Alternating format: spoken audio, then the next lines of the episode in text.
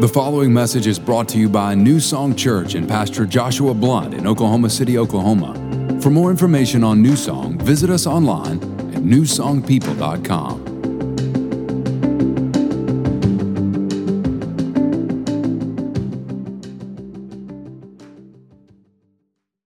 If you your Bible, go to Luke chapter 23.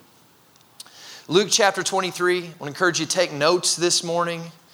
Maybe get out your Being Transformed journals if you got those. Get your New Song app out if you got that. You can follow along with me or just whatever you brought to take notes on. Right on your arm if you got to, but take some notes this morning.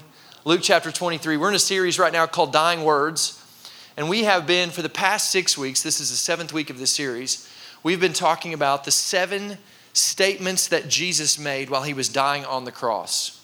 And we're looking at these. And one of the reasons we're looking at these is because a couple things. One, Jesus was the most important person who ever lived. Like, I hope you recognize that. Like, Jesus, like, there's this idea that exists in the world today. You probably heard of it before. There are people called influencers. And an influencer is someone who has like a big social media following. They're called an influencer. Listen, Jesus was an influencer.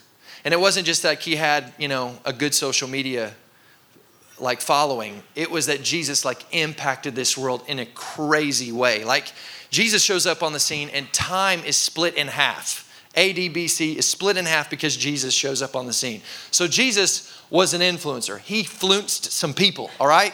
He's a fluencer, all right? And so he's important. He's a big deal. And the things that he did, the things that he said, and obviously the cross is a big deal, right?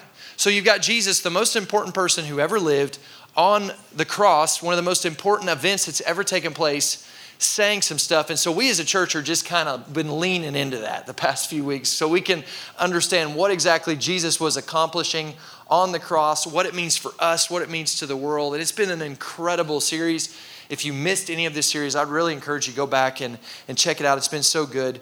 But here we have the seventh statement of Jesus. This is the last statement he makes from the cross before he yields himself to death and willingly lays down his life to death. He says this, Luke chapter 23, starting at verse 44, says this Now it was about the sixth hour, and there was darkness over all the earth until the ninth hour. Then the sun was darkened, and the veil of the temple was torn in two. And if you've been a part of this series, you know the significance of these things, how important this was. And when Jesus had cried out with a loud voice, he said, Here's the dying word statement Father, into your hands I commit my spirit. Having said this, he breathed his last. Would you bow your heads and close your eyes? Let's pray. Lord, we, we thank you for your word, and we thank you for this incredible Easter service. And I pray, Lord, that today that every one of us would have an encounter with the resurrected Savior of the world. That we wouldn't walk away from the service having just gone to an Easter service, having just taken pictures with our family and kind of gone through the motions, Lord, but that each and every person in here would have an encounter with the love and the incredible work of Jesus. And so, Lord, over the next few moments, we pray, Lord, that you would show up, that you would speak to us, that we would leave different than how we came into this place. And right now, if you would, I want you to just pray a simple prayer just to yourself right there. Just say, God, would you speak to me today? Invite the Holy Spirit to speak to you. And then if you'll do one more thing and just right there to yourself, just say, Lord, would you use Pastor Josh to minister your gospel to me today? Lord, we thank you for what you're going to do today. And we thank you and give you great and, and give you honor and glory. And we thank you and we give you all the praise for what you're going to do. In Jesus' name, everybody said, Amen. Amen. Amen. Father, into your hands I commit my spirit. If you're, if you're taking notes, here's something worth writing down. The final works of Jesus from the cross were to declare trust and to offer surrender. The final works of Jesus before he yielded himself to death was to declare trust and to offer surrender. Trust and surrender. Two things that I think if we're being like real this morning, we would say those are two things that are kind of hard to come by in the world that we live in today, right? Trust, like for real. Trust. It is hard to trust people, isn't it? The world we live in today, man, it is hard to trust people. Like, who do you trust? You know why it's hard to trust people? Because people are untrustworthy. You notice that? So, like, who do you trust? You trust the media? I don't think so. do you trust like politicians? No. right? I don't know about you, but like the past couple years, with everything that's been going on, I have found myself moving to a whole new level of distrust with the media and with politicians. Like I remember at one point in my life hearing about stuff like, you know, the JFK assassination, and you're kind of like, yeah, I don't know, it's probably just one shooter. But now I'm like, nope, it was a conspiracy. There's, there's all sorts of stuff. They're lying to us, they're lying to us, right? We don't trust people because there's a lot of lying going on. So who do you trust? Like, you know, Go beyond that, like celebrities. You trust celebrities? Celebrities out there slapping each other? and then we're going, was it a real slap? Was it a fake slap? Was it a stage slap? Like, we don't know. We don't trust them. We don't trust these people. And then you take it more personally. Like in your life, do you trust your boss? Do you trust, you know, the people you work with? You know, 50% of marriages end in divorce. Do you trust your spouse? Like, who do you trust? And as painful as it is for me to say, like it's hard to even trust like religious leaders today. Like I'm as bothered as anybody about what's happening in the church. And it seems like there's all these different scandals going on, and it causes us to kind of go, I, I can't trust anybody. So, so we struggle with trust. And when you struggle with trust, listen, you're going to struggle with surrender. Because when you don't trust somebody, it's hard to surrender to them. And so what happens is they've, they've done some studies on this and they've discovered that when we don't trust people, we withdraw from people. In fact, I've got a couple things here. The Harvard Review did this, this article they published a few years ago where they, they went to 28 different countries and they asked questions related to uh, trust related to business, related to uh, go- uh, government, media, non governmental organizations like nonprofits and churches. And they discovered that the majority of people in the world trust none of these organizations. Like, we don't trust them. And then I was reading that millennials, anybody in here millennial? If you're a millennial, you were born between 1981 and 1996. Anybody fall into that category? That's some of you? Okay. They say that the millennials are the most distrusting generation in human history. 19% of millennials trust other humans. So that means that you meet 10, you're a millennial, you meet 10 people, you trust not even two of them. Like that's who you are, okay? And that's millennials. That's not even like the new generation, Generation Z. I'm sure it's just getting worse and worse, especially with all the garbage that's going on. And so what happens is because we don't trust people, we don't want to surrender. We don't, we, we, we withdraw from people. And so we withdraw emotionally, we withdraw intellectually, we withdraw financially. And what we do, listen, this is big. What we do is we begin to pull things into our own control, into our own hands. We, here's the idea into our own hands, I commit my life. Because if I can bring my life under my control, then I can kind of seize my life and seize my destiny. let me just tell you something. Taking your life into your own hands doesn't seize your destiny, it actually sabotages your destiny. Because the reality for every person in this room is our life in our hands is still, listen, out of control. Because I don't know about you, but I have done some stuff in my life, like I, I, I, can't even trust myself because I, I let myself down all the time. And I've let myself down through the years over and over again. Like I, I've struggled to control my anger. Anybody relate to that? I've struggled to control my emotions sometimes. I've struggled to control uh, my lusts sometimes. Like I've struggled with this stuff.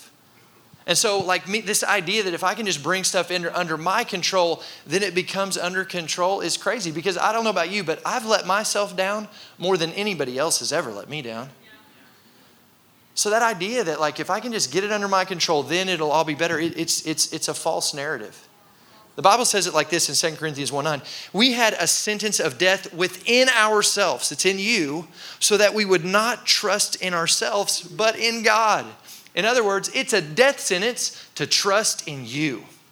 To believe that you, outside of God, can bring your life into control and you can trust yourself. Listen, that, that road leads to death. Okay, so here's Jesus, right? And Jesus is in a chaotic situation. Like, you think we're living in chaos? Think about Jesus. He's at the end here. He's taken on all of the wrath of God. All of the sins of the world have been poured onto him. He's gone through all this suffering. Every relationship has abandoned him pretty much by this point. He's been betrayed. He's been abandoned. The people, at one point, just a few days earlier, he's coming into town and they're saying, Hosanna, blessed is he, waving palm branches. Blessed is he who comes in the name of the Lord. Eh, because they're thinking, oh, he's coming to, to set up a new rule. And then when he doesn't do it their way, now they're saying, crucify him spitting on him, mocking him, chaos. And it's from this place that Jesus displays trust and surrender. But notice who he offers trust and surrender to. It's not to the world, it's not to people, it's not to the Roman government, it's to God. It's to God. Into your hands, I commit my spirit. I trust you, God, and I surrender to you. How is he able to do this? Well, here's a couple of truths for you to take home this Easter weekend. Number one, what we see displayed in Jesus is Jesus trusts God's heart. Jesus trusts the heart of God. How is he able to do this? Here's why because he knows the heart of God. Because he knows God, he's able to trust God. In fact, it's interesting when Jesus quotes this, makes this statement from the cross into your hands, Father, into your hands, I commit my spirit. He's actually quoting from another section of Scripture, Psalms 31, verse 5.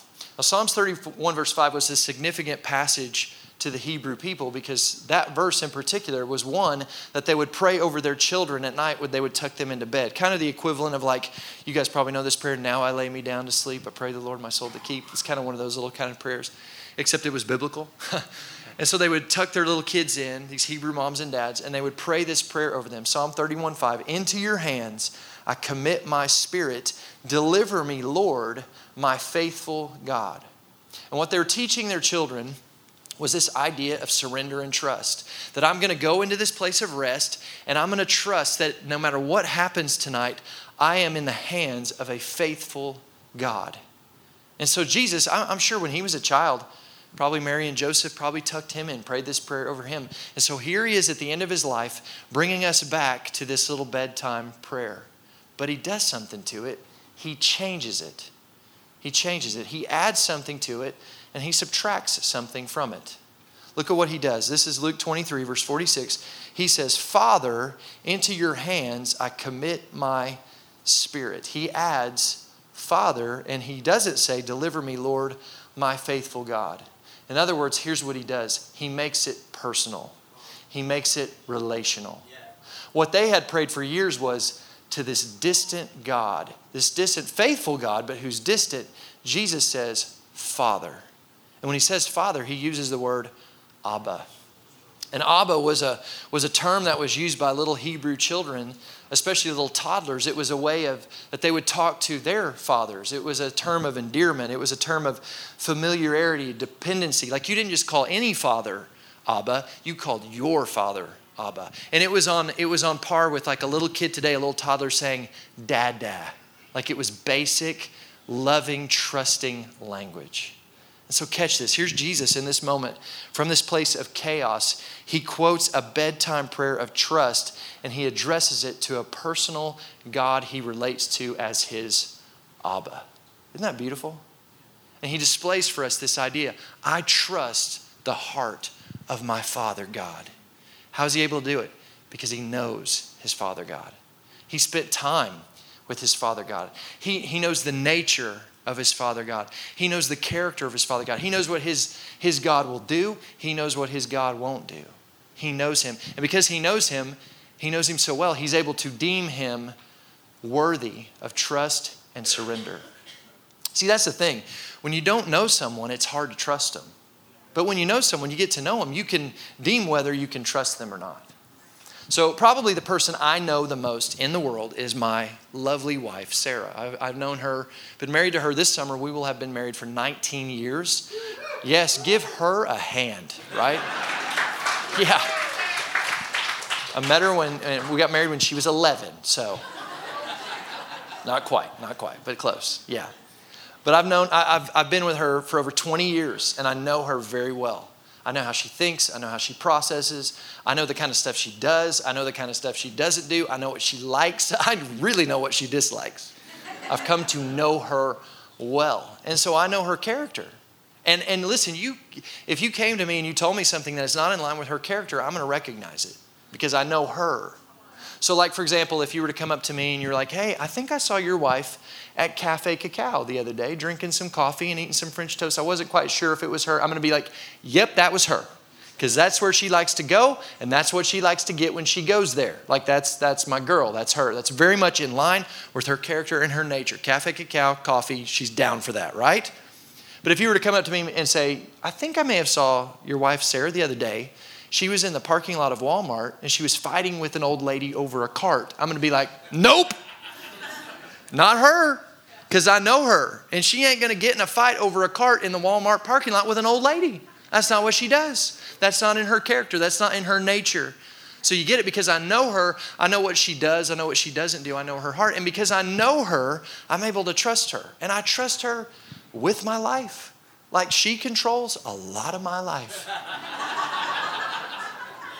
She's in control of the finances. She controls a lot of what goes on in her home. Uh, she controls, like, I, I trust her to control and help me with my children. Like if I if I find out that Sarah's got the kids, I'm not going, what, what is she doing with them? Oh my gosh, what's going on? Like I'm, I'm not nervous about that because I know her. Like I knew this morning, I'm here at church, she's at home getting the kids ready. I knew they were going to show up and they were going to look good for Easter and none of them were going to be injured. And they did. She made it. She did it. I trust her. I know her. Like, listen, guys, I sleep beside this girl every night. And very rarely do I go to sleep wondering if I'm going to make it through the night. I'm not going to bed every night going, she might murder me tonight. I'm not going to say it never happens, but sometimes, most of the time, it's not that way. So, so here's my point. I hope you're tracking with me. If you don't know someone, it's hard to trust someone. Some of you have a hard time trusting God with your life because you don't know Him. You're going to have a hard time trusting God with your life if you don't know Him. And that's why here at New Song Church, we, we have this this bullseye target that we're going for for every person in here. We want to help people know God. That's why we exist as a church. And when we say that, we're not talking about like coming to this place where you have more knowledge of God. We're talking about you coming to a place where you know God relationally. Because listen, Jesus didn't die on the cross to be your religion. He died on the cross so that he could have a relationship with you so He could be a part of your life, so He could lead you and guide you and talk to you and walk with you through life.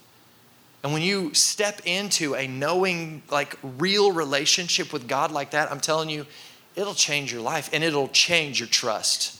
Because once you get to know God, if you come to know Him like I know Him, like a bunch of people in here know Him this morning, I'm telling you, you'll have no problem trusting Him with your life and surrendering whatever He asks you to surrender over to Him because you know him. And it's a danger, and it's actually like a trap to not trust God with your life. In fact, look, look at this verse here, Psalms 31. We just read, Into your hands I commit my spirit. The verse before says, Keep me from the trap that is set for me. What's the trap? It's a trap not to commit your life into God's hands.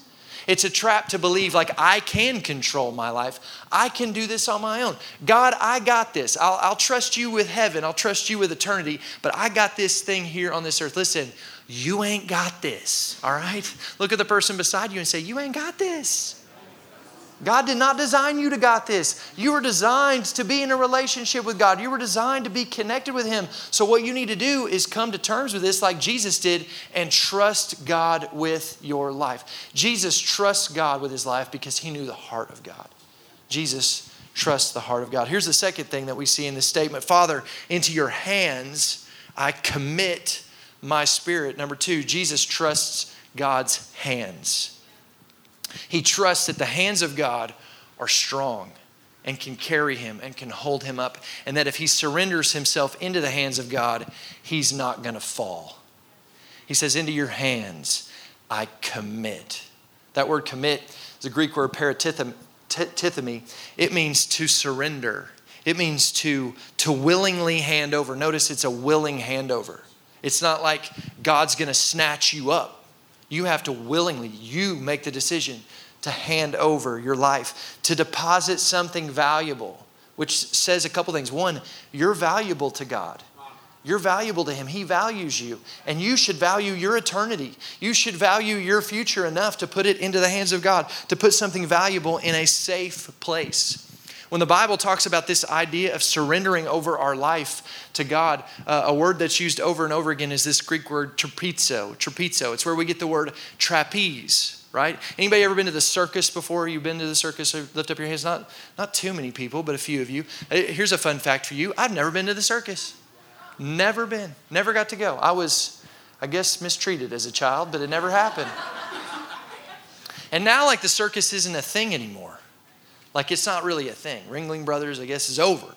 So, like, what you see with the circus, I, I still come in contact with circus from time to time, but it's like driving to Florida you're on your way to Florida and you drive by a Walmart parking lot and there's a couple tents set up and it's like there's a circus in town. And I don't know about you, but I look at that and I'm like, no, don't trust it, not gonna surrender to it, not interested. Like lions in there, like this, this, you know, just not not into it. So anyway.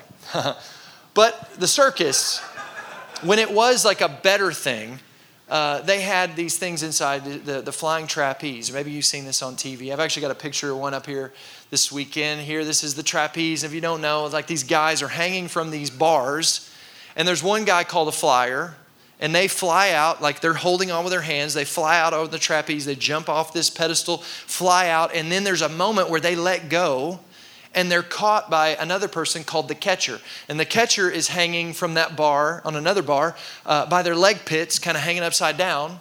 And their job is to catch the person who's flying. And so, in the training, here's what's interesting in the training of, of learning how to do this, uh, the person who's the flyer has to kind of get over something, and that's this letting go without being able to see everything. Because whenever they get there, when they let go, the point that they're supposed to let go is a point where they cannot see everything going on at that moment. But the other person, the catcher, can see. They have a different perspective. And so, what the flyer has to learn how to do is learn to listen to the call of the catcher. And, and so, when they're practicing, the catcher will let out this little hip, and it lets them know, let go. And if they let go in that moment, they're trusting that even though they can't see, the catcher is going to catch them. The catcher's hands are strong enough as they surrender in that moment. So they have to let go of what they're holding on to, surrender, be still, and know that the catcher is going to catch them. Which reminds me, Psalms 46:10, be still and know that I am God. There's a moment for each of us when we have to be willing to let go of what we're holding on to, to be still so that we can come to the knowledge that God is really who He says He is. So I want you to know something about God. God is a good catcher. Like He's a really good catcher.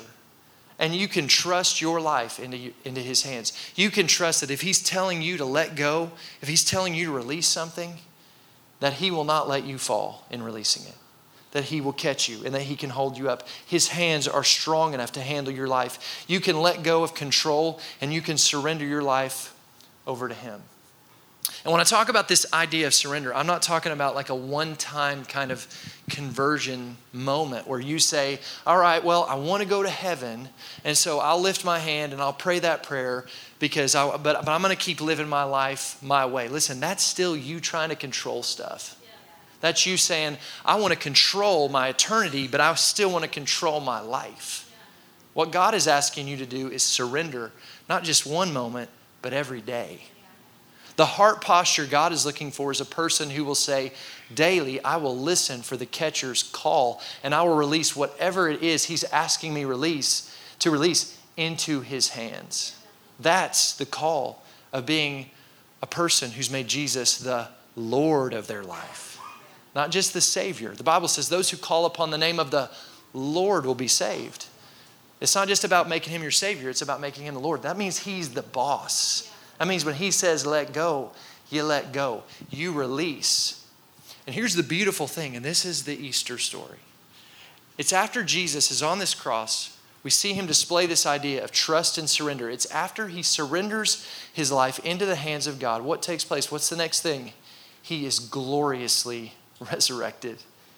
He's gloriously resurrected into new life. He's pulled out of pain. He's pulled out of death. He's pulled out of shame. And he's resurrected as the King of kings, Lord of lords. He's given a position of power and authority over the things of this earth. He's given a name above every name, a name at which every knee will bow and every tongue will confess, either willingly or made to. But at some point, every knee in this room is going to bow and confess that Jesus Christ is Lord. Some of us have just chosen to do it before heaven heaven, right?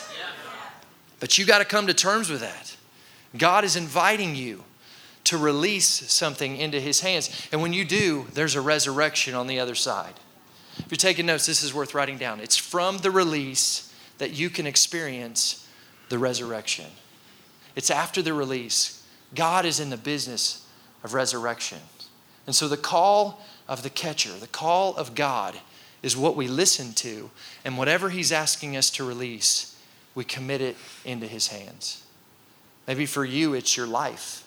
God is inviting you to quit trying to be the Lord of your life, quit trying to bring everything under your control, and release your life into His control, release your life into His hands. If He's asking you to do it, you can trust Him with it because there's a resurrection on the other side of your release. Maybe God's inviting you to release some pain that you've been holding on to, some hurt that you've been holding on to, some condemnation. Maybe you're dealing with a past that you keep holding on to. And God is saying, Will you release that into my hands? Maybe God is inviting you to release some forgiveness. You're holding on to some unforgiveness. And you're afraid if I let that go, if I let that go, it's like day one. What they did was wrong and it's not fair. And I don't, I don't want to release this to them. But listen, God is saying to you, hey, you holding on to that, it's not hurting them, it's hurting you. And you can release it, that forgiveness, into the hands of God. And there's a resurrection. God wants to resurrect you to new life. Maybe some of you right now, man, God is tugging on your heart. And you know you're not right with God. And God is saying, hey, would you be willing to trust me with your life? Would you be willing to trust me with your eternity? Would you be willing to surrender and release your life into my hands? Because listen, on the other side of a release is the resurrection.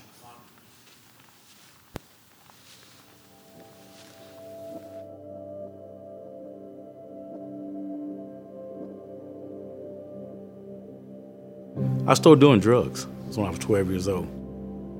I felt good about myself, and you know, I, I started using more. You know, as I grew up, and age of 14, I started drinking. I felt like that's what I needed to get by each day. I didn't know where that road was going to take me at all, but whatever that road took me, I was willing to go down that path.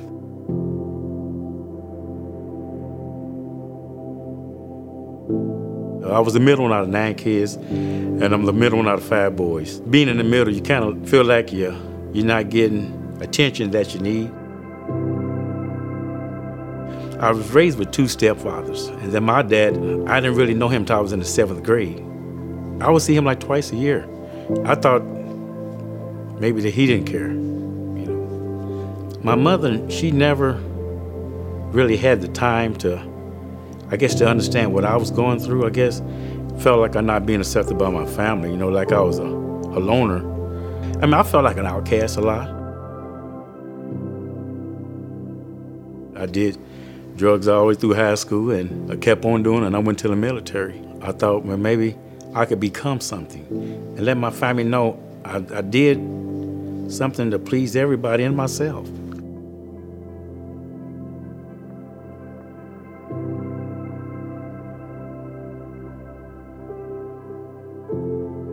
When I left the military, I felt anger. That's had a path of destruction, drug use, lying, you know, manipulating people. I was on crack cocaine so bad that I didn't care about anybody. I didn't care about nothing. You know, all I worried about was where my next high was coming from. That's when I became homeless. I was staying in and out of hotels. I still didn't stop. I kept using it. I kept telling myself, I need to stop, I need to stop doing this. But I never would.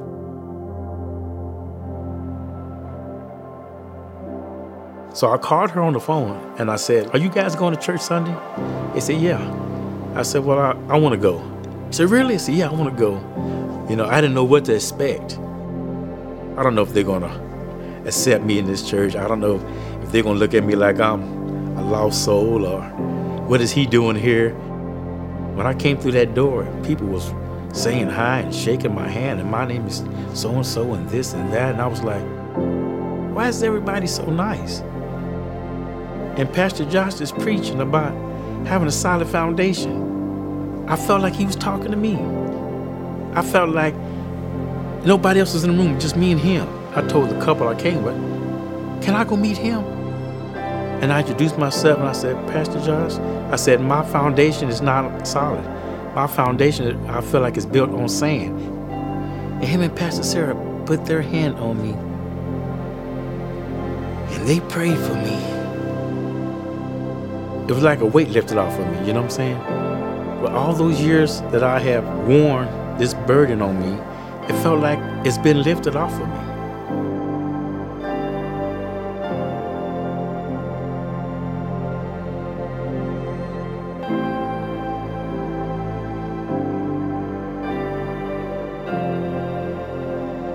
All that commitment, the love, the acceptance, I couldn't find it in my family, I couldn't find it in friends, I couldn't find it in the church. But I found it in God.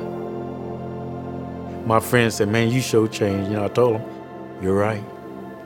You're right. I did. Come on, give it up for the Lord, would you? Steve is right back here. Thank you, sir. So awesome. Yes. So proud of you, man. On the other side of a release is a resurrection. I couldn't do that for Steve. None of us could do that for Steve. Only God. Only God could use someone like me to make someone like him feel like God is talking directly to him. Only God can do that. And I'm here to tell you whatever you're holding on to, if you'll just release it in the hands of God, there is a glorious resurrection on the other side. So, so here we are. It's the moment of surrender. And my question for you is really simple What is in your hands right now that needs to be released into the hands of God? What is that thing that you're holding on to that you need to commit into the hands of God? That, that thing that you would say, God, into your hands, I commit my fill in the blank. What is that for you? I want you to bow your heads and close your eyes. Thanks for listening to this week's message from New Song Church. If you have a prayer need or would like more information about New Song, you can email info at newsongpeople.com. If you would like to partner with New Song through giving, go to www.newsongpeople.com forward slash give. And if you want to stay connected to New Song, you can find us on Facebook, Instagram, and Twitter by searching for New Song People.